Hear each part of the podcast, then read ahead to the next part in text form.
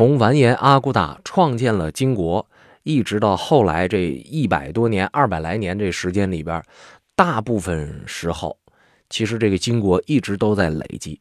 尽管他把宋打得体无完肤，但是他仍然仿照了宋和辽的机构设置，建立了中央集权的体制。然后到了地方上啊，尽量的。设置了和宋朝一样的陆府州县四级地方行政机构，就是学，然后在用人上呢，仿照宋朝实行科举考试，考的内容都跟咱们教的是一样一样的，儒家经典啊，你可以上我们这儿来考来。那么你想，他考儒家经典，他本土人，嗯，哪有那么多会的？于是就出现了很多契丹人、渤海人，还有当然最重要是汉人。他都上这边来考科举来，结果一考，那就很容易考中。考中了之后呢，就当官。当时真是很融合、很开放啊，有很多不同民族的人都在金国当着官。据说当年孔子的第四十九世孙，在金国被封为了公爵，金朝的皇帝还亲自出面主持了祭祀孔子的大典。然后国家的法律上呢，参照了唐宋法律体系，出台了一个叫皇统制的法典。啊，紧接着呢，迁都，啊，把自己的这个国家，呃，都会迁到了中都燕京。所以，我们整个看起来，还是我那句话：女真人建立了金，啊，金在外表上是宋王朝的死敌。但是内心深处对于宋王朝的崇拜和敬仰，那是五体投地的。经济、政治，什么什么用人，什么什么天文地理，什么什么这个，呃，总之所有的一切都跟宋朝去模仿，啊，学的有模有样的。然后呢，有学者呢就根据这一条断定，这是他在被元国灭掉之后，之所以能够东山再起的根本原因。你要没有这个精神内核，没有这个文化内核，被元朝干灭了之后，你怎么能够后来又崛起，出现了呃努尔哈赤啊？怎么能够那么快啊？你有自己的文字，对吧？那是不可能的。所以你这之前是有底子。那么金国是怎么被呃一代天骄成吉思汗干掉的呢？在这里边啊，我们就不细讲了。啊，因为我专门讲过成吉思汗的专辑，感兴趣的朋友呢，可以登录我们施展侃历史的微信公众账号，然后在里边有我们往期节目专辑的这个链接，就能找到呃成吉思汗这个项目，然后在里边一点，你可以从头开始听，就听他和金是怎么打的仗。本来呢，成吉思汗的这个呃铁骑确实是很厉害，但是金国也不是白给的啊，一口吞不掉。所以成吉思汗呢也用了一些计策，比方说，他先孤立金国。那金国当年不是跟嗯中原文化学的这个远交近攻吗？哎，这个蒙古呢就先把你这个一个好汉三个帮，我先给你咔嚓没他。怎么咔嚓呢？你金国的盟友是不是西夏，对吧？啊，你是不是还有其他那些小国？我全给你先打掉他们，我就剩你老哥一个，然后我再联合你的敌人。你的敌人这回就真是我的朋友了，谁呀？南宋，南宋恨金国，恨的呀，肾结石都能给弄出来啊！总之呢，当时这个仇恨是非常深，所以当蒙古一来找的时候，那干，那必须得联合。哎，金国这是自己真是打不过这么多的强敌啊！终于在公元一二三四年。最后一座城池被攻破，啊，金哀宗完颜守绪在幽兰轩上吊自杀，金国结束亡国。但是我们知道呢，一个政权的结束啊，我们讲这个亡国是来自于一个标志性的行为，或是国王啊上吊自杀死掉了，或者是他的这个重要军事基地被拿下了，但是老百姓是死不光的。怎么办了呢？没有办法，没地儿可以生活了。那些女真人啊，就是原来组建军国金国的女真人，辗转回到了白山黑水之间，呃，退回到东北地区了啊。因为你的军事实力也不行了，你当年强大的时候呢，也确实没给身边的小弟好脸色。于是呢，这个时候现在不好的时候就猫着吧，大气儿也不敢出，是吧？你你强大的元啊，那时候成立了，你要是稍微挪出一点点的力量来打我们女真的这个老家，那我们这女真老家可能就要被你推平了。所以当时呢，他们是很消停的。而从元朝开始，元明这两代也确实没少看着女真，因为知道这不是一个消停钱儿啊。元朝当时呢，设立了五万户府，东征元帅府，目的就是在这个角落啊，就盯着女真人，就看你们有没有什么大的动作，有动作我就准备随时扑灭你这团火。然后到了明朝的时候呢。专门在女真的地盘上设置了三百多个卫所，那并且设立了努尔干都司，把女真呢特意给划分成了三个大部落，啊，方便分化管理。因为你整个一抱团太团结了，我不好管理，我给你分开，这就好的管理了。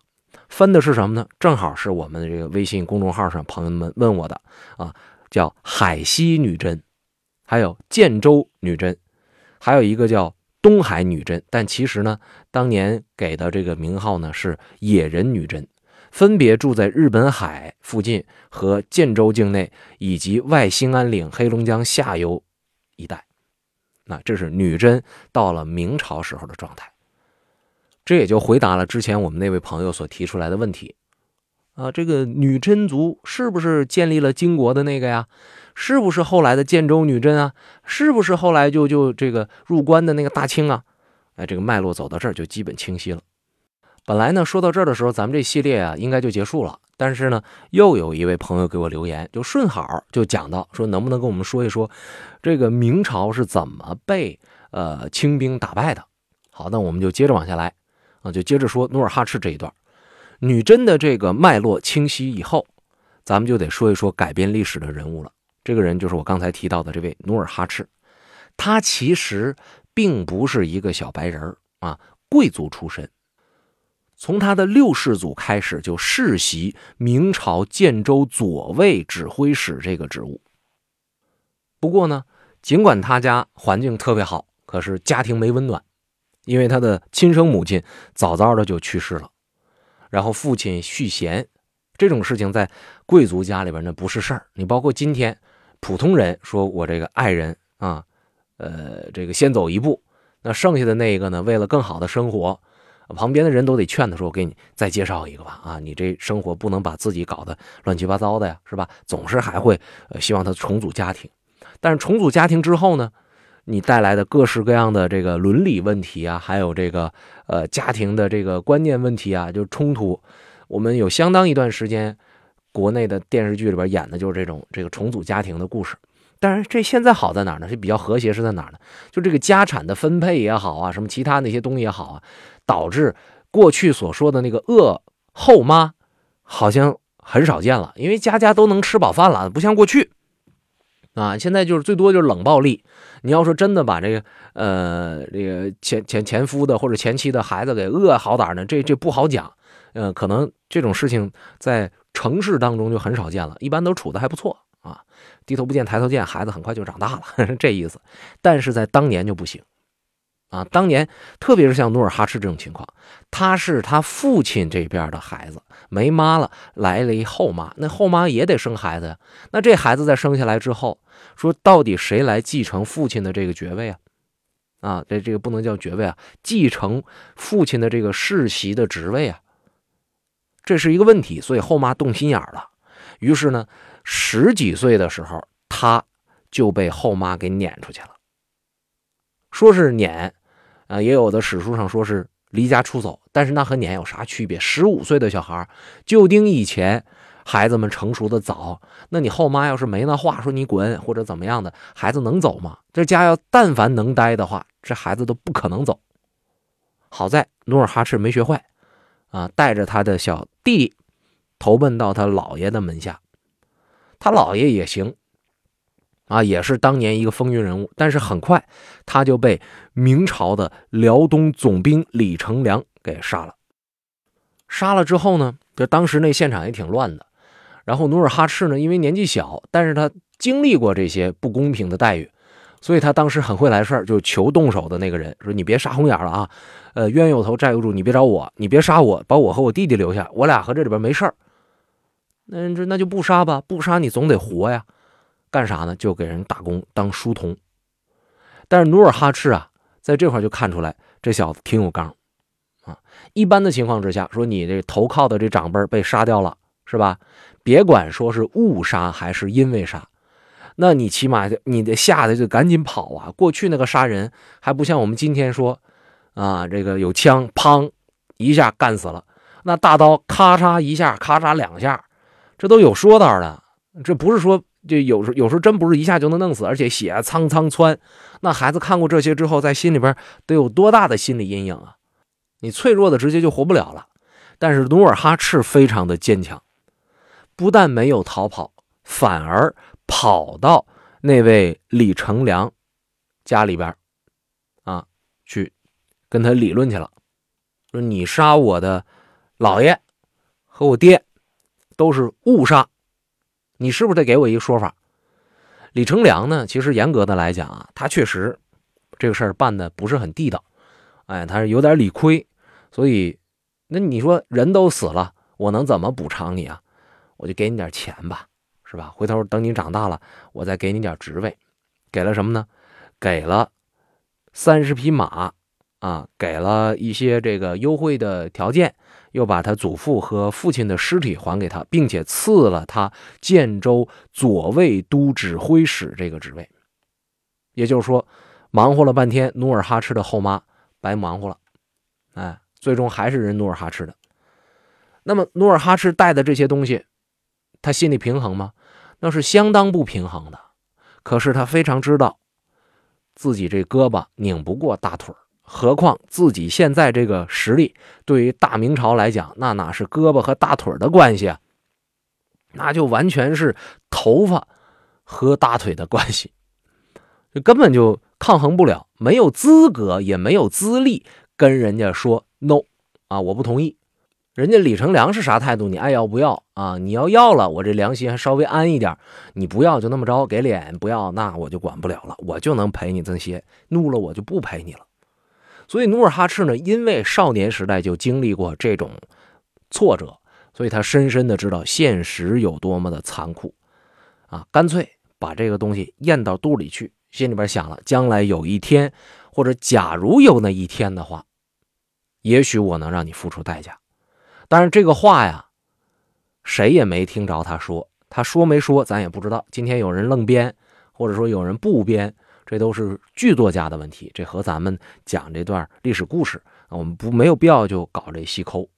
那么我们今天说了，呃，有这么一段心灵鸡汤，说你今天所有犯的难啊，所有遭的罪，都是为了去弥补，或者说去实现当年吹的牛掰。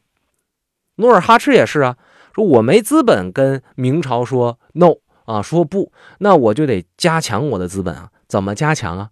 说我在女真我是个官了，但是我这官还是明朝的建州的这个地方官员，而且这个身份地位那也就那么回事儿，世袭的啊，也不是因为我有才能。然后我们女真人现在也乱七八糟，一团散沙，想要对抗明朝谁也不好使，干脆我把他们呢统一到一块儿吧。于是。他就出手了，先后统一了除了叶赫部以外的那三个女真大部：建州、海西、东海。统一了之后怎么办啊？是不是我就可以去攻打明去了啊？大明，我是不是可以干他了？别吹了，你指啥呀？大明现在还很厉害着呢。哎，所以就不能去动手去，你还得休养生息不说，你还得呢能够强化自己之前所拥有的，别等刚一团结一打仗给打散了，跟那个饭团子似的，捏一块啪一拍碎了，是吧？你得给它弄成一馒头，弄圆了之后蒸好了，啪一拍不灭不断，这才是努尔哈赤要做的事儿。怎么做呢？他深深的知道文化文明的重要性。虽然号称之前女真跟呃中原民族学习了那么多的知识，学习了那么多的文化，但是女真有一个软肋，就是她没有自己的文字。用的最初是汉字啊。唐宋的时候，他们就是用那个汉字来交流。唐朝的时候，他们呃那时候叫渤海王嘛，女真的一支渤海王有王子到呃这个这个这个洛阳去留学的时候，那写诗写的正经不错呢，是吧？这还留下家具了啊。那他这个文字都是用的是汉文字。到了元朝的时候啊，他们被蒙古打败的时候，他们用的是蒙古的文字。现在一想不行，这些东西都是成熟的国家的标志，我们要没有的话，这简直太丢人了。于是呢，在公元一五九九年，也就是明朝的万历年间啊，万历二十七年的时候，努尔哈赤要求他的大臣去创造文字。这两个大臣的名字应该被历史记住。他们俩直接干了一件，呃，能够让女真文化千秋万代的一件事情。这两个，呃，大臣，一个叫鄂尔德尼，另一个叫何刚啊，刚盖啊，就刚盖别加儿化音，叫刚盖就行了。那你说这俩人造字，朋友们，我跟你讲，今天说造字，那可真不是一般人能干的事儿。怎么造啊？怎么写呀？对吧？脑瓜子很大呀，就跟领导商量，要不然这活啊。你要么你指点指点我，要不然你别让我干了。这玩意儿我真是弄不了。结果呢，啊，这努尔哈赤一听就咯咯就乐了。嗨呀，简单，你按照读音往下创造啊。那怎么创造呢？啊，比方说我们说的那个父亲啊，我们父亲怎么说呀？今天咱们所有人都知道，因为咱们经常看清宫戏，叫什么阿玛，是吧？皇阿玛就是。呃，父皇的意思，阿吗？父亲吗？那你就拿蒙古文写一个阿，然后再写一个马，这就是阿吗？嗯，这么一说，俩大臣懂了啊。那那那那那，妈妈怎么办？母亲怎么说呢？努尔哈赤讲：“你笨呐，母亲用我们的那个，呃，这个这个叫，呃，语言用我们女真话。”发音是什么呢？额麦啊，就是额娘。你看我们在呃这个清宫戏里边也不经经常听到这样的词儿吗？额娘，额娘吗？额麦，说你就写一个蒙古字的额，再写一个蒙古字的麦，这不就是额麦吗？啊，就这么来。俩大臣听完之后恍然大悟，赶紧跑到这个办公场所就开始造字儿。没多长时间，这个。女真文字，然后来被称作为满文，顺利诞生了。这就是造字儿。我听说啊，这个韩国的文字，就是朝鲜文字，也是这么造出来的啊。最初都是用的汉族的文字啊，就是中原文字。后来呢，也是根据读音啊，加上各式各样的符号，勾勾圈圈的，就画出来他们自己的这文字了，挺有意思。呃，这个时期呢，是明朝的。万历二十七年，这我刚才也说过了。过了十多年之后，努尔哈赤他把自己的这统一继续的向前推进了一步，创建了有史以来的新的制度，叫八旗制度。八旗制度是啥意思呢？就是把人啊分别放在以八个颜呃这四个颜色组合的旗子底下，就是以旗子来代表。你所处的这个队伍啊，一般呢，这个队伍里边呢都是壮丁。那八旗也不用我给大家说了，黄、白、红、蓝，镶黄、镶白、镶红、镶蓝，八旗啊。为啥用旗子来代替呢？就是它指挥方便，离老远是吧？我只要一个动静让你瞅着我这块然后我就挥旗子就行了。你一看哦，挥白旗和我红的没啥关系，我准备。那边一看挥蓝旗和我黄的没啥关系，我准备。这个方便，离老远就能传递信息。传递信息为干嘛？大家一想就能想得到，那就是平时耕地或打猎，战时出征。有一个词儿叫“出则为兵，入则为民”，很厉害啊。三百人最小一单元啊，然后三百叫一牛录，五个牛录是一甲喇，五个甲喇。是一旗，我们算一下啊，一牛录三百人，呃，五牛录是一千五百人，然后呢，五个甲喇是一旗呢，这个就是七千五百人，一旗啊，就是八旗最初就这么些人，所以当时努尔哈赤是创建了一个全民皆兵的组织体系。这一年是公元幺六幺五年，部队整顿完了，啊，这个编组也编好了，接下来就开始干活了。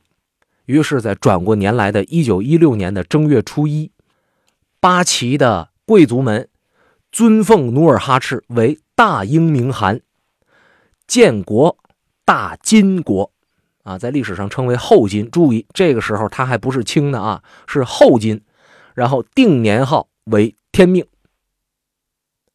从这天开始，他终于当上了呃女真国的首领。然后紧接着，他就开始明火执仗的和大明唱起了对台戏。两年之后，也就是公元一六一八年，努尔哈赤誓师要讨伐明朝，出征的理由就是历史上著名的七大恨。大概就是我的父亲，我的姥爷，啊，从来没有损害过明朝的一草一木，却被无端杀害，这是第一恨，啊，然后说明朝扣我人质，逼我杀十人换回，这是第二恨。哎呀，总而言之吧，你说国与国之间，部落与部落之间，他为了这个外交，或者说怎么着，他总是难免会有一些摩擦，会有一些接触的。你就拿这个东西，你就。当做啊去打架的，或者说是这个发动战争的一个理由，那只能说明你心里就想干这个事儿。所以这七大恨呢，这是，呃，就是他们他们就叫理由呗，是吧？就就跟自己的这个后金啊这些将士们就讲说我们为啥要打。那么我们讲啊，这个女真人或者我们讲这后金这些人已经。失去了多少年尊严了？好不容易碰着一个努尔哈赤，好不容易把我们这国家统一了，那这心里对未来那是充满了各种各样的期待的，有可能性啊。于是怎么办啊？义愤填膺不说，这心里边他是那个好斗的那个情绪啊，是无法抑制的，跟着大哥干呐，有肉吃啊。所以一个个如狼似虎，迅速的。就拿下了抚顺，拿下了清河。明朝政府这时候很惊讶，没想到能来的这么快，没想到势头来的这么猛，于是赶快调集明军，调集叶赫部啊，再调集朝鲜援军，一共十几万，发兵攻金啊。在公元一六一九年，发生了那场著名的萨尔浒战役。为啥有名气呢？主要来源于两个方面，其一是明军打的太面啊，或者我们讲。努尔哈赤打的太厉害，后世有人评价他简直就是一个战争指挥艺术家，仅仅用了五天时间就歼灭了十万明军，然后趁胜把那叶赫部给灭了。灭完之后，大张旗鼓的就把都城迁到了刚刚拿下的盛京，也就是今天的沈阳，明摆着就告诉明朝。我就跟你干了，我就跟这儿建都，牛掰你就来，你好使吗？生猛极了，结果大明啥态度？打不了啊，那就容他在那儿吧。这下子努尔哈赤更开心了，你看，大明就是一个软当当的粘豆包啊，一捏一个坑，使劲怼，咱就。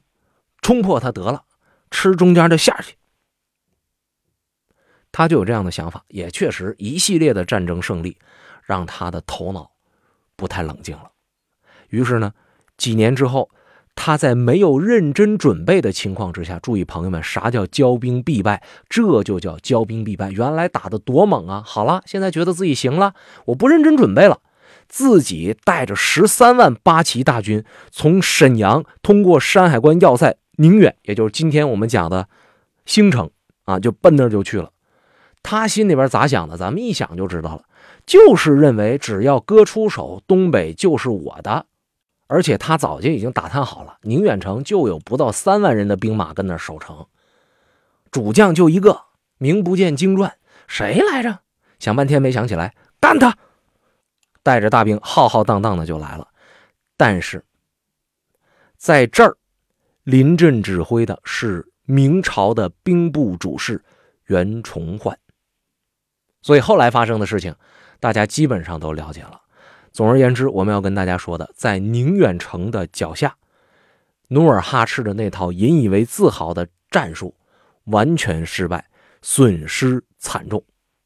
打了三天，金军损兵折将，宁远固若金汤。今天我们再去兴城啊，也就是当年的宁远，我不知道还能不能看到城墙了，但是起码，呃，几年之前。我在去宁远的时候，还是能看得到的。我知道我们施展侃历史有很多来自于全国各地的朋友。如果您能有确定的消息，说这宁远那古城墙还在，您可以在施展侃历史的微信公众账号里边给我留言，告诉我一声。如果有一张照片的话，那就更好了。施展侃历史的微信公众账号添加方式：打开手机，打开微信，在呃添加朋友这一栏有一个。订阅号的选项，然后输入汉字“施展侃历史”，诗情画意的诗，大展宏图的展。这段历史，咱们下节接着聊。